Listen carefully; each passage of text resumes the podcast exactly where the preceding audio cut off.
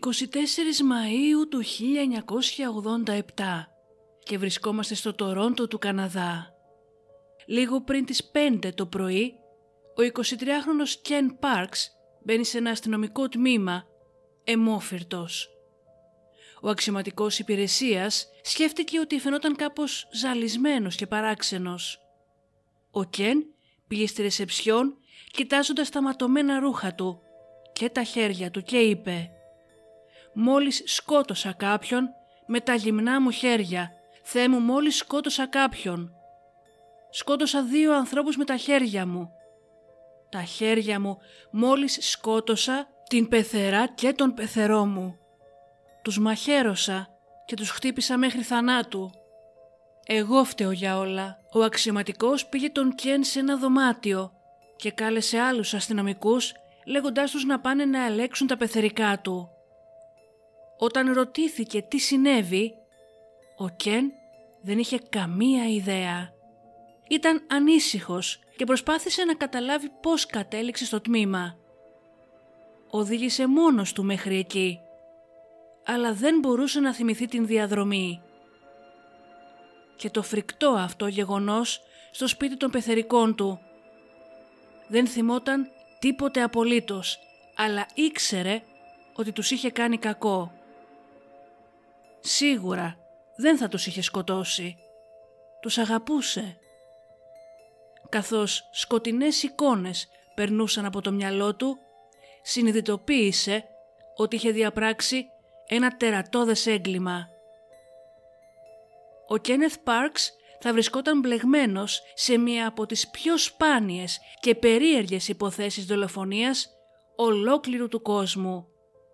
Όταν για τους άλλους ο ύπνος και τα όνειρα είναι πηγή ηρεμίας και ξεκούρασης, για τον Κένεθ ήταν ένας εφιάλτης από τον οποίο δεν θα μπορούσε ποτέ να ξυπνήσει.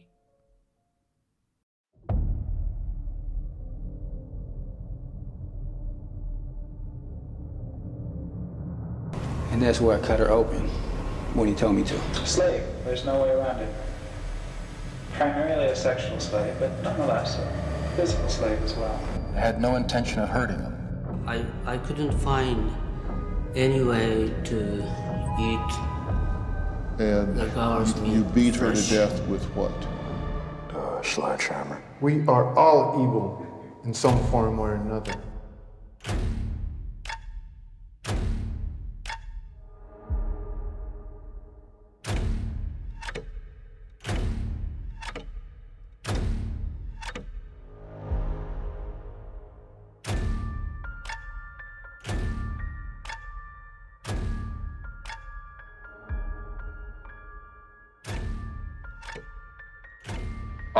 To live with the fact that I just stabbed to death and cut the throat of an innocent young woman. Καλώς ήρθατε στο True Crime αλλά ελληνικά. Ένα podcast που θα σας προκαλέσει εφιάλτες. Θα σας κάνει να τρομάξετε με το τι είναι ικανός να κάνει ο άνθρωπος. Και θα σας πάει σε όλο τον κόσμο για να ξετυλίξουμε μαζί σελίδες από γνωστά και άγνωστα εγκλήματα, serial killers και άλλες υποθέσεις. Είμαι η Μυρτώ και κάθε εβδομάδα θα βουτάμε στο σκοτάδι του ανθρώπινου μυαλού. Ο Κένεθ James Πάρξ δεν είχε την καλύτερη παιδική ηλικία. Γεννήθηκε το 1964 και μεγάλωσε στο Τορόντο με την μητέρα του και τα δύο αδέρφια του. Ο πατέρας του παράτησε την οικογένεια όταν ο Κεν ήταν μόλις τεσσάρων ετών. Η μητέρα του ξαναπαντρεύτηκε και ο Κεν δεν είχε ποτέ καλή σχέση με τον πατριό του. Ο πατέρας του από την άλλη βρισκόταν ακόμα στο Τορόντο, αλλά δεν τα πήγαιναν πολύ καλά. Όταν ήταν 15 ετών, η μητέρα και ο πατριός του μετακόμισαν σε άλλη πόλη. Ο Κεν όμως δεν ήθελε να πάει και έτσι αποφασίστηκε να μείνει μαζί με τον παππού και την γιαγιά του. Μακριά από την μητέρα, τα δύο αδέρφια, την ετεροθαλή αδερφή του και τον πατριό του.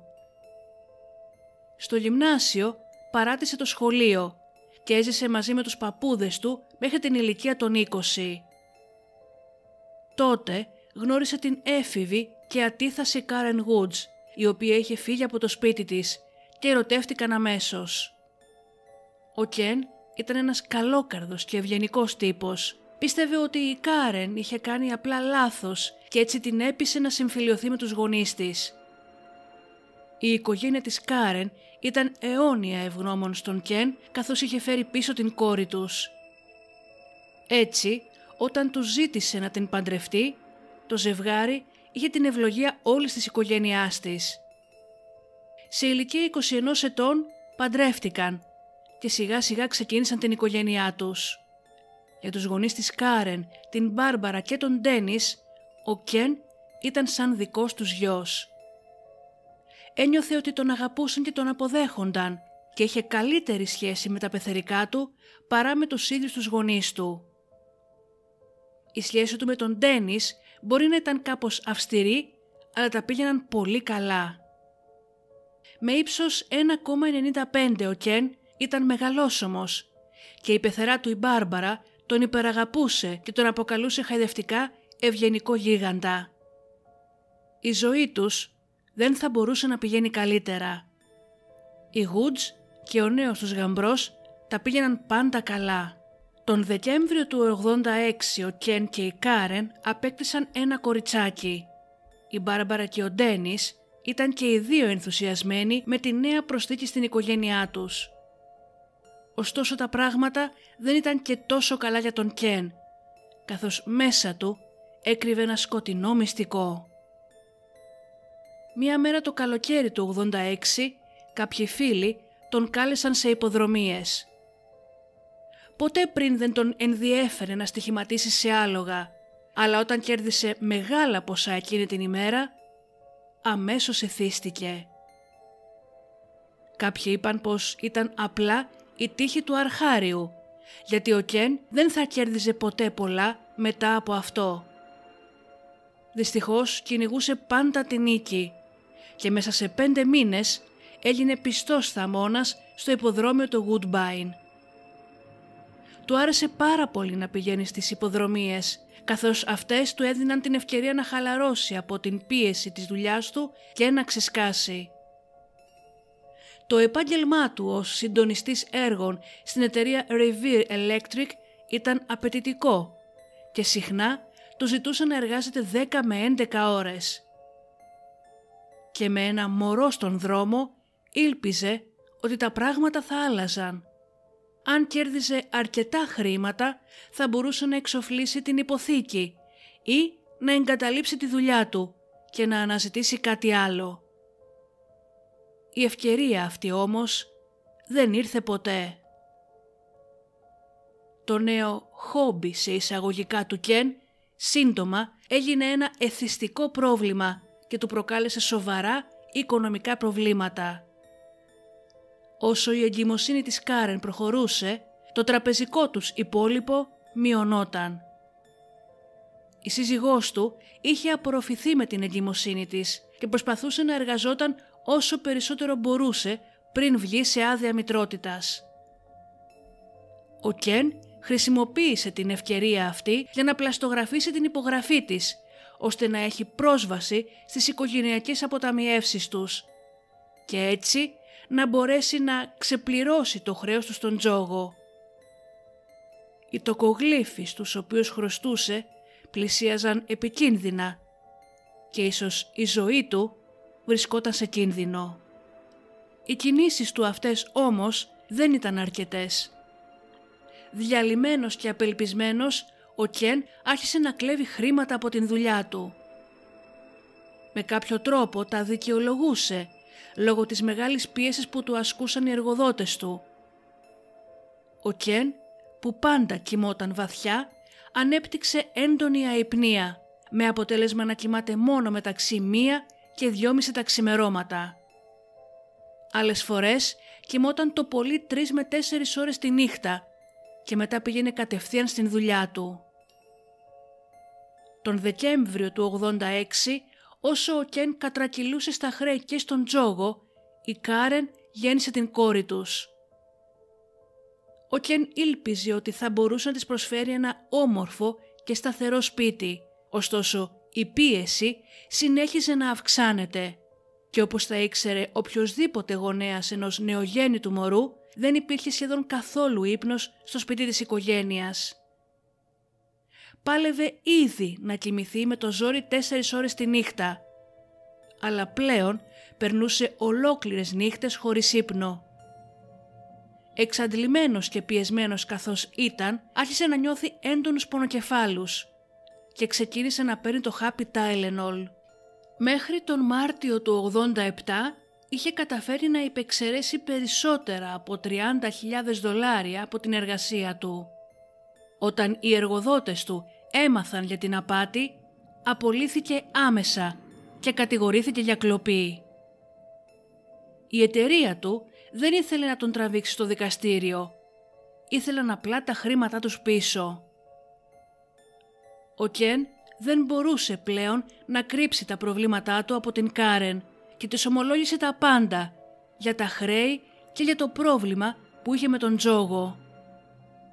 Η σύζυγός του τσαντίστηκε, αλλά τον αγαπούσε και ήξερε ότι θα έκανε τα πάντα για να διορθώσει τα πράγματα. Του είπε ότι η μόνη διέξοδος ήταν να πουλήσουν το σπίτι τους και με το μωρό τους να είναι μόλις δύο μηνών, η Κάρεν επέστρεψε στην δουλειά της. Κατά την διάρκεια αυτής της περίοδου, οι εντάσεις στο ζευγάρι αυξήθηκαν κατακόρυφα. Ο Κεν αποτραβήχτηκε όλο και περισσότερο και οι δυο τους πλέον κοιμώντουσαν σε διαφορετικά δωμάτια. Η Μπάρμπαρα και ο Ντένις, οι γονείς της Κάρεν, έμαθαν για τα προβλήματα του Κεν αλλά και για την κατάσταση μεταξύ τους και ήταν πολύ υποστηρικτικοί. Όπως και η Κάρεν, είχαν πίστη στον σύζυγό της και πίστευαν ότι θα έβγαζε τον εαυτό του από την τρύπα στην οποία είχε μπει. Αυτός όμως ντρεπόταν για τον εθισμό του και για τα προβλήματα που είχε προκαλέσει και απέφευγε να μιλήσει με τα πεθερικά του. Αποφασισμένος να ξαναφτιάξει την ζωή του για χάρη της γυναίκας και της κόρης του, σταμάτησε τον τζόγο και σταμάτησε να πηγαίνει και στις υποδρομίες. Στο τέλος όμως, ο εθισμός του τον κυρίευσε και δεν μπορούσε να μείνει άλλο μακριά. Αν μπορούσε να καταφέρει να κερδίσει ένα γερό κομπόδεμα, θα μπορούσε να ξεπληρώσει τα χρέη του, να σώσει το σπίτι τους και όλα θα ήταν εντάξει. Η νίκη αυτή όμως δεν ήρθε ποτέ. Πιστός στα παλιά του κόλπα, πλαστογράφησε την υπογραφή της Κάρεν για άλλη μία φορά και κατάφερε έτσι να βάλει χέρι σε οικογενειακά κεφάλαια, τα οποία δυστυχώς τίναξε στον αέρα τζογάροντάς τα. Στις 15 Μαΐου ο Κεν μπήκε στα επείγοντα στο πλησιέστερο νοσοκομείο, παραπονούμενος για πόνους στο στήθος, δύσπνοια, ξηρό βήχα και εμετό. Υποβλήθηκε σε εξετάσεις και όλα έδειξαν πως ήταν οκ. Έτσι τον έστειλαν σπίτι του. Ο εθισμός του με τον Τζόγο ήταν εκτός ελέγχου. Η εκδίκαση της υπόθεσης υπεξαίρεσης εναντίον του πλησίαζε και δεν κοιμόταν καθόλου. Η πίεση, το άγχος και ο φόβος που ζούσε κάθε δευτερόλεπτο για τον ίδιο και την οικογένειά του παλώντουσαν μέσα στο κεφάλι του κάθε δευτερόλεπτο. Το μυαλό του γεμάτο μαύρα σύννεφα, μπερδεμένες σκέψεις, πανικό και την αίσθηση ενός κουμπρεσέρ να το τρυπάει κάθε λεπτό. Όλα αυτά τον είχαν κυριολεκτικά διαλύσει. Μετά όμως από αυτή την τρομακτική επίσκεψη στο νοσοκομείο, ο Κεν ήταν έτοιμος να παραδεχτεί τα πάντα. Η πρώτη του συνάντηση με τους ανώνυμους τζογαδόρους έγινε στις 20 Μαΐου και ήταν αποφασισμένος να συνέλθει. Οι σύμβουλοι του τον όθησαν να ενημερώσει την οικογένειά του για την κρίση που βίωνε. Συμφώνησε ότι ήταν καιρός να πει τα πάντα για τον εθισμό του στον τζόγο και για τα οικονομικά προβλήματά του. Έτσι, κανόνισε να συναντήσει πρώτα την γιαγιά του το Σάββατο 23 Μαΐου για να της τα πει όλα. Και στη συνέχεια, την επόμενη Κυριακή, κανόνισε ένα μπάρμπεκιου στο σπίτι των πεθερικών του και εκεί σχεδίασε να τους ανοιχτεί και να τα πει όλα. Ήξερε πως αυτό το Σαββατοκύριακο θα ήταν η κάθαρση και ήταν νευρικός αλλά και ανυπόμονος για το πώς θα αντιδρούσαν όλοι. Το βράδυ της Παρασκευής 22 Μαΐου δεν κοιμήθηκε ούτε ένα δευτερόλεπτο. Σηκωνόταν συνέχεια καθ' όλη την διάρκεια της νύχτας, αγχωμένος για την βόμβα που ετοιμαζόταν να ρίξει στα αγαπημένα του πρόσωπα. Το επόμενο πρωί όμως δεν αισθανόταν αρκετά δυνατός για να μιλήσει στην γιαγιά του και είπε στην Κάρεν πως θα το έκανε την επόμενη ημέρα. Αντίθετα όμως επέλεξε να αξιοποιήσει στο έπακρο το ηλιόλουστο εκείνο Σάββατο και πήγε για ράγκμπι με κάποιους φίλους του. Όταν ο Κεν γύρισε σπίτι γύρω στις δύο και μισή το μεσημέρι, η Κάρεν ήταν έξαλλη. Πώς μπορούσε ο σύζυγός της να βγει και να παίξει ράγκμπι με τους φίλους του όσο η ζωή του ήταν διαλυμένη σε ερήπια; Της είχε υποσχεθεί ότι θα μιλούσε με την γιαγιά του, αλλά τελικά δίλιασε. Ο Κεν απέφευγε τις ευθύνες του και η Κάρεν είχε αρχίσει να χάνει την ελπίδα ότι τα πράγματα θα πήγαιναν καλύτερα. Εκείνο το απόγευμα έκαναν τον μεγαλύτερο τσακωμό που είχαν κάνει ποτέ και είπαν για τα πάντα. Για τον τζόγο, για την πώληση του σπιτιού και για την αδυναμία του να αντιμετωπίσει τα λάθη του. Όταν ο τσακωμός μετά από ώρες άρχισε να καταλαγιάζει, η Κάρεν έφυγε στις 4.30 το απόγευμα για την δουλειά της και άφησε το μωρό με τον Κεν. Ο Κεν έφαγε, τάισε την κόρη του, την έκανε μπάνιο και την έβαλε για ύπνο στις 8.30. Μόλις το μωρό αποκοιμήθηκε, πήγε στο σαλόνι και παρακολούθησε τηλεόραση, περίπου μέχρι τις 9.30 ή τις 10.30 το βράδυ, όταν η Κάρεν γύρισε σπίτι. Το ζευγάρι είδε τηλεόραση μαζί μέχρι τα μεσάνυχτα, όταν η Κάρεν αποφάσισε να πάει για ύπνο, αφήνοντας τον Κεν στον καναπέ και της είπε ότι δεν θα μπορούσε να κοιμηθεί ακόμα. Η τελευταία εκπομπή που ο Κεν θυμάται να βλέπει ήταν το Saturday Night Live στη μία και μισή τα ξημερώματα. Το επόμενο πράγμα που είδε μπροστά του ήταν το κατατρομαγμένο πρόσωπο της πεθεράς του. Το στόμα και τα μάτια της ήταν ορθάνυχτα, ενώ η φοβισμένη έκφρασή της ήταν σαν να του έλεγε «Βοήθαμε». Ξαφνικά τα αυτιά του γέμισαν με τα ουρλιαχτά των μικρότερων αδερφών της Κάρεν από τον επάνω όροφο. Η μνήμη του σε αυτό το σημείο γέμισε κενά. Μισοθυμήθηκε ότι ανέβηκε στον επάνω όροφο για να ερεμήσει τους έφηβους, λέγοντας «παιδιά, παιδιά». Κατόπιν ξαφνικά βρέθηκε μέσα στο αυτοκίνητό του, εμόφυρτος. Στο χέρι του κράταγε ένα μαχαίρι, το οποίο πέταξε δίπλα αμέσως. Ταραγμένος και σαστισμένος, ανακάθισε στο κάθισμα του οδηγού. Η έκφραση του προσώπου του κενή, αλλά και φρικαρισμένη. Τι συνέβη, πώς βρέθηκε εδώ, τι έκανε; Πανικοβλημένος, οδήγησε ενστικτοδός στο πλησιέστερο αστυνομικό τμήμα.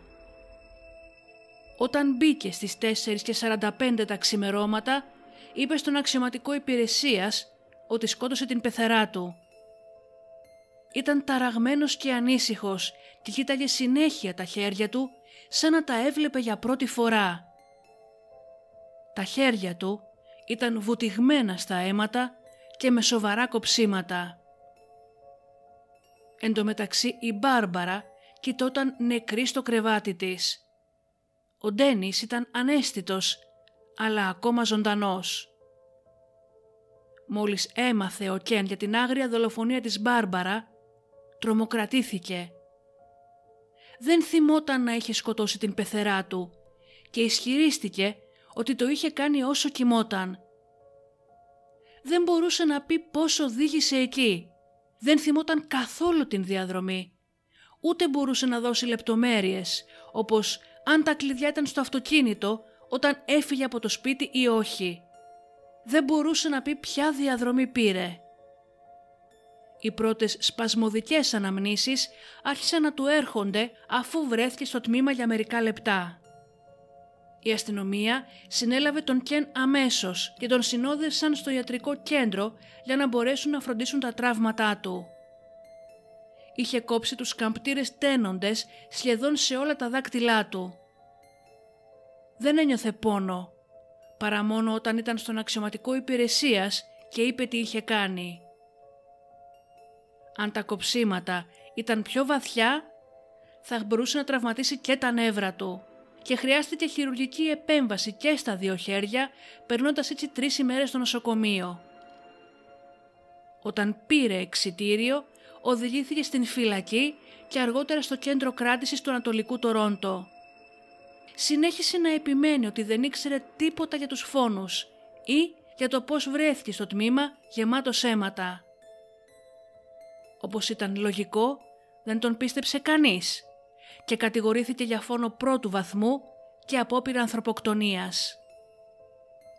Η δικηγόρος του τον συνάντησε στο αστυνομικό τμήμα αμέσως μετά την σύλληψή του και συνειδητοποίησε ότι ο πελάτης της ειλικρινά δεν είχε ιδέα τι είχε κάνει. Τον εξέτασε ψυχολόγος, ο οποίος και αυτός κατέληξε στο ίδιο συμπέρασμα, ότι ο Κεν βρισκόταν σε κατάσταση σύγχυσης και δεν είχε ιδέα τι είχε πραγματικά συμβεί. Η αυτοψία που έγινε στην Μπάρμπαρα αποκάλυψε την βία της επίθεσής της. Είχε πέντε μαχαιριές στο στήθος και τον λαιμό και πολλαπλά χτυπήματα στο κεφάλι της που κυριολεκτικά έσπασαν το κρανίο της. Ο Ντένις, ο σύζυγός της, είχε και αυτό σημάδια στο λαιμό και έλαβε θεραπεία για τραύματα από μαχαίρι. Ερευνώντας προσεκτικά όσα στοιχεία είχαν στην διάθεσή τους, οι αρχές μπόρεσαν να διαπιστώσουν τι ακριβώς συνέβη τις πρώτες πρωινές ώρες της Κυριακής. Αφού αποκοιμήθηκε στον καναπέ μπροστά στην τηλεόραση, ο Κεν Πάρξ άρχισε να υπνοβατεί. Σηκώθηκε, φόρεσε τα παπούτσια του και βγήκε από το σπίτι χωρίς να κλειδώσει την εξώπορτα, κάτι που ήταν πολύ ασυνήθιστο για τον ίδιο. Μπήκε στο αυτοκίνητό του και οδήγησε 23 χιλιόμετρα από το σπίτι του στο Πίκερινγκ του Οντάριο μέχρι το σπίτι των πεθερικών του στο Σκάρμπορο. Οδήγηση που κράτησε από 15 έως 20 λεπτά. Χρησιμοποίησε το εφεδρικό κλειδί που του είχαν δώσει για να μπει στο σπίτι, ενώ στο χέρι του κράταγε έναν μεταλλικό σταυρό για τα ελαστικά του αυτοκινήτου. Ακόμα επνοβατώντας, πήγε κατευθείαν πάνω στην κρεβατοκάμαρα όπου η Μπάρμπαρα και ο Ντένις κοιμώντουσαν και εξαπέλυσε μία απίστευτη επίθεση. Όρμηξε πρώτα στον Ντένις, πνίγοντάς τον, αφήνοντας τον ανέστητο και χώνοντας το μαχαίρι στο σώμα του. Με τον Ντένις να παλεύει για την ζωή του, η Μπάρμπαρα κατάφερε να τρέξει στην κουζίνα για να καλέσει την αστυνομία όμως το τηλέφωνο ήταν νεκρό.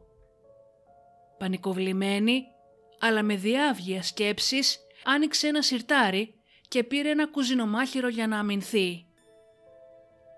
Ο Κέν εντωμεταξύ είχε κατέβει από τον πάνω όροφο όσο η Μπάρμπαρα βρισκόταν στην κουζίνα και μόλις βρέθηκε δίπλα της την χτύπησε στο κεφάλι με τον σταυρό.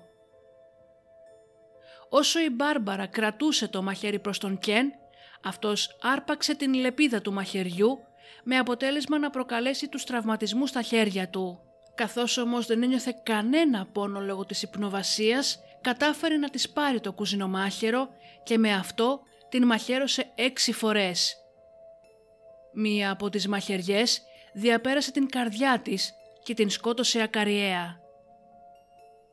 Γεμάτος από πάνω έως κάτω με το αίμα των πεθερικών αλλά και το δικό του, ο Κέν περπάτησε μέσα από το χολ και κατευθύνθηκε προς την πόρτα. Ξαφνικά άκουσε κλάματα. Οι έφηβες κόρες του ζευγαριού κρύβονταν μέσα στα δωμάτια τους και μία από αυτή, ακούγοντας την φασαρία, βγήκε και στάθηκε στην κορυφή της σκάλας. Ο Κεν μηχανικά άρχισε να ανεβαίνει τις σκάλες, τα κορίτσια όμως κλειδώθηκαν αμέσως στα δωμάτια τους. Αργότερα είπαν στην αστυνομία ότι άκουγαν από τον Κεν να βγαίνουν περίεργοι ήχοι, όπως δυνατά γριλίσματα, έναν ζωώδη ήχο που τους τρόμαξε. Ο Κεν μουρμούρισε κάτι που δεν ακούστηκε καθαρά, ενώ αργότερα θυμήθηκαν πως ίσως είπε «παιδιά, παιδιά». Όταν τα κορίτσια δεν το απάντησαν, ο Κεν μηχανικά έφυγε από το σπίτι, μπήκε στο αυτοκίνητό του και ξεκίνησε να οδηγεί. Ξαφνικά εν μέσω της διαδρομής, σαν να ξύπνησε από την υπνοβασία του. Κοίταξε γύρω του σαστισμένος. Κοίταξε τα χέρια του, τα οποία ήταν κυριολεκτικά κόκκινα από το αίμα. Κοίταξε δίπλα στην θέση του συνοδηγού. Ένα κουζινό μάχαιρο και αυτό γεμάτο με αίματα. Πανικόβλητος οδήγησε προς το πλησιέστερο τμήμα. Ακολούθησε σοκ, σύγχυση και απόλυτος θυμός. Η Κάρεν δεν μπορούσε να πιστέψει ότι ο σύζυγός της θα έβλεπτε κάποιον, πόσο μάλλον τους γονείς της. Τίποτα δεν έβγαζε νόημα. Όταν ο Ντένις ανέκτησε τις αισθήσεις του, ήταν και αυτός μπερδεμένος. Η επίθεση έγινε τόσο γρήγορα και ήταν μισοκιμισμένος, έτσι δεν κατάλαβε ποτέ ότι ο Κεν ήταν ο δράστης. Ο Κεν, ο οποίος ήταν κυριολεκτικά ένα ράκος, τους παρακάλεσε να τον συγχωρέσουν και υποσχέθηκε ότι δεν μπορούσε να θυμηθεί το μεγαλύτερο μέρος της νύχτας εκείνης. Είπε στην οικογένειά του, στους ερευνητές, στην δικηγόρο του, στους ψυχολόγους, την ίδια ιστορία. Αποκοιμήθηκε μπροστά από την τηλεόραση. Μετά θυμήθηκε αμυδρά το πρόσωπο της Μπάρμπαρα να τον παρακαλάει. Και το επόμενο πράγμα που θυμόταν ήταν να μιλάει στον αξιωματικό στο τμήμα. Η μόνη εξήγηση που μπορούσε να σκεφτεί ήταν ότι υπνοβατούσε.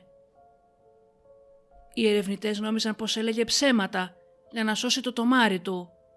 Αλλά όσο προχωρούσε η έρευνα δεν μπορούσαν να βρουν κανένα κίνητρο. Επίσης η ιστορία του ήταν πάντα σταθερή. Τον ανέκριναν περισσότερες από επτά φορές και ποτέ δεν άλλαξε τίποτα. Οι ανακριτές προσπάθησαν να τον ξεγελάσουν και να βρουν ασυμφωνίες στην ιστορία του. Τίποτε όμως δεν πέτυχε. Θα μπορούσε ο Κεν να είχε διαπράξει έναν βίαιο φόνο ενώ υπνοβατούσε. Στην αρχή, οι ειδικοί επιστήμονες στον ύπνο ήταν επιφυλακτικοί. Η υπνοβασία είναι ένα σχετικά συχνό φαινόμενο. Μία μελέτη που διεξήχθη από το Πανεπιστήμιο του Στάνφορντ το 2012 κατέληξε ότι η υπνοβασία επηρεάζει το 3,6% των ενηλίκων στις Ηνωμένες Πολιτείες της Αμερικής. Οι ειδικοί πιστεύουν πως η υπνοβασία είναι μια κατάσταση αυτοματισμού, κατά την οποία ένα άτομο αγνοεί τη συμπεριφορά του.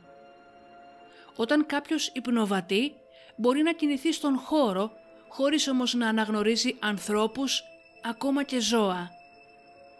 Ο υπνοβάτης δεν μπορεί να ελέγξει τις ενέργειές του και δεν θυμάται το υπνοβατικό αυτό επεισόδιο όταν ξυπνήσει. Τα στοιχεία δείχνουν ότι μπορεί να είναι κληρονομική και είναι πιο συχνή στα παιδιά παρά στους ενήλικες. Εξωτερικοί παράγοντες όμως, όπως το άγχος, η στέρηση ύπνου, η χρήση αλκοόλ, η αντιψυχωσικών φαρμάκων και η υπερβολική κούραση μπορούν να συμβάλλουν στην εμφάνιση του φαινομένου.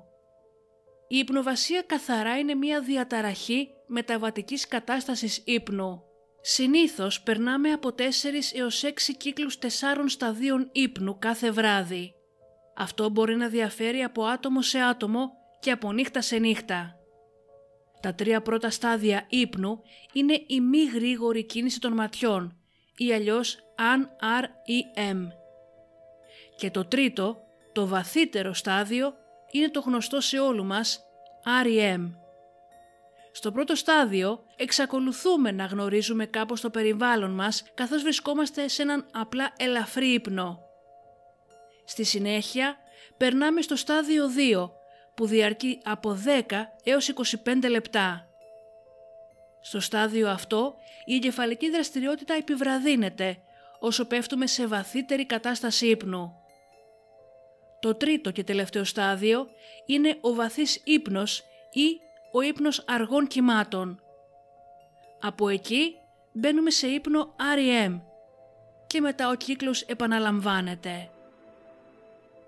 Κάποια φορά όμως ο εγκέφαλος ενός ατόμου μεταβαίνει απευθείας από τον ύπνο αργών κυμάτων σε μια κατάσταση εγρήγορσης αντί να περνάει στο στάδιο REM. Κατά την διάρκεια της έρευνας, οι ειδικοί πραγματοποίησαν τεστ ύπνου στον Κεν και διαπίστωσαν ότι το εγκεφαλογράφημά του ήταν εξαιρετικά ακανόνιστο. Έδειξαν μία ανομαλία που σήμαινε ότι ο εγκέφαλός του ήθελε να ξυπνάει 10 με 20 φορές τη νύχτα και τον πήγαινε κατευθείαν στο στάδιο 3, το στάδιο το τελευταίο. Με τα δεδομένα που συλλέχθηκαν από τις εξετάσεις, οι γιατροί άρχισαν να πιστεύουν ότι ήταν πιθανό ο Κεν όντως να κοιμόταν κατά τη διάρκεια και της δολοφονίας και της οδήγησής του. Είναι πιθανό ο Κεν να μπήκε σε κατάσταση μερικού ύπνου όσο βρισκόταν ακόμα στο σπίτι των πεθερικών του. Γι' αυτό και μπόρεσε να θυμηθεί κάποιες λεπτομέρειες. Ο Κεν Πάρξ διαγνώστηκε επίσημα με παραϊπνία, μία διαταραχή ύπνου. Οι ειδικοί ανέλησαν το ιστορικό του για να κατανοήσουν καλύτερα την περίπτωσή του. Ως παιδί, ο Κεν έβρεχε το κρεβάτι του μέχρι την ηλικία των 11 ετών. Έκανε πάντα πολύ βαθύ ύπνο. Μιλούσε συχνά στον ύπνο του και σχεδόν ποτέ δεν θυμόταν τα όνειρά του το επόμενο πρωί. Μερικές φορές ξυπνούσε μέσα στη νύχτα μουσκεμα στον υδρότα και με την καρδιά του να χτυπάει γρήγορα, καθώς υπέφερε από ένα είδος νυχτερινών τρόμων. Στην κανονική του κατάσταση, όταν ήταν δηλαδή ξύπνιος, δεν ήταν βίαιο άτομο. Δεν ήταν πότης, αν και έπινε μόνο μπύρα και όχι σκληρά ποτά. Δύο με τέσσερις φορές τον χρόνο έκανε μαριχουάνα, αλλά μόνο όταν έβγαινε έξω με τους φίλους του. Εκείνο το βράδυ δεν κατανάλωσε ούτε σταγόνα αλκοόλ, ούτε κάπνισε. Ψυχολογικές εξετάσεις βρήκαν κάποια μικρά συμπτώματα κατάθλιψης και άγχους, αλλά όχι διαταραχές όπως η ψύχωση. Μετά την σύλληψή του, οι συντρόφιμοί του που ήταν στο ίδιο κελί μαζί του είπαν ότι ξυπνούσε συχνά τη νύχτα, καθόταν όρθιος στο κρεβάτι του και μουρμούριζε για περίπου ένα λεπτό και στη συνέχεια ξάπλωνε για να κοιμηθεί. Όταν την επόμενη μέρα του το έλεγαν, δεν θυμόταν τίποτα. Όταν ο Κεν ρωτήθηκε για την δολοφονία της Μπάρμπαρα και την επίθεση στον Ντένις, αρνήθηκε κατηγορηματικά κάθε προηγούμενο προσχεδιασμό. Αν τα πεθερικά του πέθαιναν, δεν θα κέρδιζε τίποτα, οπότε δεν υπήρχε κίνητρο. Ήταν μετανιωμένος και τρομοκρατημένος για αυτό που είχε συμβεί. Η θλίψη του φαινόταν ειλικρινής και δεν είχε κανένα λόγο να πει ψέματα. Η δίκη του ξεκίνησε το 1989 και η υπεράσπισή του είχε πολύ δύσκολη αποστολή, καθώς έπρεπε να πείσουν τους ενόρκους ότι ο Κεν δεν ήταν ξύπνιος όταν διέπραξε τον φόνο. Υποστήριξαν ότι βρισκόταν σε αυτοματοποιημένη κατάσταση και ως εκ τούτου δεν έχει ποινική ευθύνη. Με νομικούς όρους ο φόνος απαιτεί πρόθεση. Έτσι η υπεράσπιση έπρεπε να αποδείξει ότι ο Κεν δεν γνώριζε τις ενέργειές του και ότι δεν είχε τον έλεγχο. Για να υποστηρίξουν αυτό τον ισχυρισμό τους αναφέρθηκαν σε άλλες 35 τεκμηριωμένες περιπτώσεις ανθρωποκτονικής υπνοβασίας όπως λέγεται η κατάσταση αυτή στην οποία βρισκόταν. Η Κάρεν ήταν παρούσα στην αίθουσα και στήριζε τον σύζυγό της κάθε μέρα. κατέθεσε ότι ο Κεν είχε μακρύ ιστορικό διαταραχών ύπνου και δεν είχε κανένα λόγο να βλάψει τους γονείς της. Ο πεθερός του, ο Ντένις, κατέθεσε ότι δεν είδε ποτέ τον δράστη. Η υπεράσπιση του Κεν παρουσίασε πως όντως είχε ιστορικό στην υπνοβασία από την παιδική του ηλικία. Ο πατέρας του Κεν είχε και αυτός προβλήματα υπνοβασίας και ήταν γνωστό ότι έκανε κάθε είδους παράξενα πράγματα ενώ κοιμόταν. Μίλαγε, ντυνόταν, μέχρι και μαγείρευε πλήρη γεύματα. Άφηνε επίσης περίεργους βρυχισμούς και περίεργους ήχους. Και κάτι το οποίο έκανε και ο παππούς του. Όταν ο Κεν ήταν 11 ετών, η μητέρα του τον έπιασε να υπνοβατεί και να σκαρφαλώνει από το παράθυρο του έκτου ορόφου όπου έμεναν. Από το μοτίβο αυτό που προέκυψε, κατέστη σαφές ότι τα πιο ακραία περιστατικά υπνοβασίας του Κεν συνέπεσαν με περιόδους κατά τις οποίες βίωνε τεράστιο άγχος ή μεγάλη πίεση. Ο Κεν που είχε κανονίσει τον μπάρμπακι στο σπίτι των πεθερικών του θα τους έλεγε εκεί τα πάντα για τα προβλήματά του. Η άβολη αυτή συζήτηση που θα είχε μπροστά τους ήταν σίγουρα μία μεγάλη πίεση στο μυαλό του καθώς αποκοιμήθηκε. Πέντε ειδικοί νευρολόγοι κατέθεσαν ότι ο Κεν δεν είχε ψυχολογική ή ψυχική ασθένεια, αλλά μόνο διαταραχή ύπνου. Όλοι οι μάρτυρες συμφώνησαν ότι ο Κεν κοιμόταν κατά την διάρκεια της επίθεσης. Επρόκειτο για έναν φόνο που διαπράχτηκε σε κατάσταση αυτοματισμού. Ήταν απίστευτο πάντως το ότι ο Κεν οδήλησε 23 χιλιόμετρα, διέπραξε το έγκλημα και μετά οδήγησε ξανά προς το τμήμα. Η υπεράσπιση υποστήριξε ότι έκανε τακτικά την ίδια αυτή η διαδρομή προς το σπίτι των πεθερικών του και μπορούσε να το κάνει ακόμα και με κλειστά μάτια. Γι' αυτό και πλέον ήταν κάτι αυτόματο για αυτόν. Μετά από εννέα ώρες οι ένορκοι αθώωσαν τον Κεν και για τις δύο κατηγορίες, την δολοφονία της Μπάρμπαρα και την απόπειρα δολοφονίας του Ντένις. Η υπόθεση αυτή ήταν ορόσημο που έγραψε ιστορία στα καναδέζικα δικαστήρια. Η συζήτηση όμως δεν σταμάτησε εκεί.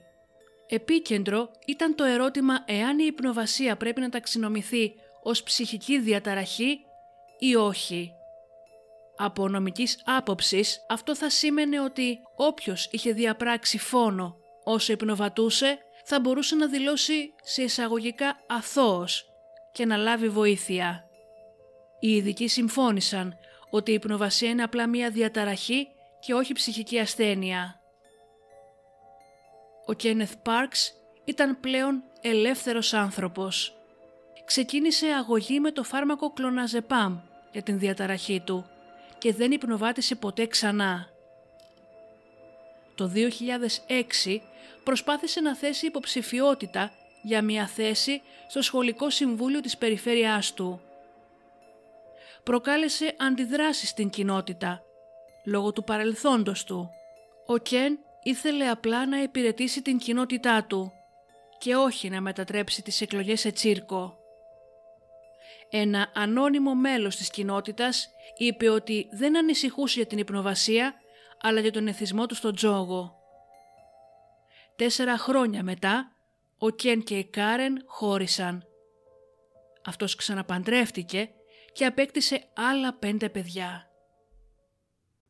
Η ανθρωποκτονική υπνοβασία ή στα αγγλικά homicidal somnambulist είναι εξίσου τρομακτική για τον υπνοβάτη όσο και για την οικογένειά του. Αυτό που κάνει την συγκεκριμένη υπόθεση ανησυχητική είναι ότι χωρίς επίγνωση ή έλεγχο ένας πράος και ήρεμος άνθρωπος μετατράπηκε σε ένα δολοφονικό τέρας, μόνο και μόνο επειδή αποκοιμήθηκε. Σε ολόκληρο τον κόσμο έχουν καταγραφεί μόνο 35 τέτοιες περιπτώσεις. Σας ευχαριστώ που και σήμερα με ακούσατε, να είστε καλά και τα λέμε στον επόμενο εφιάλτη.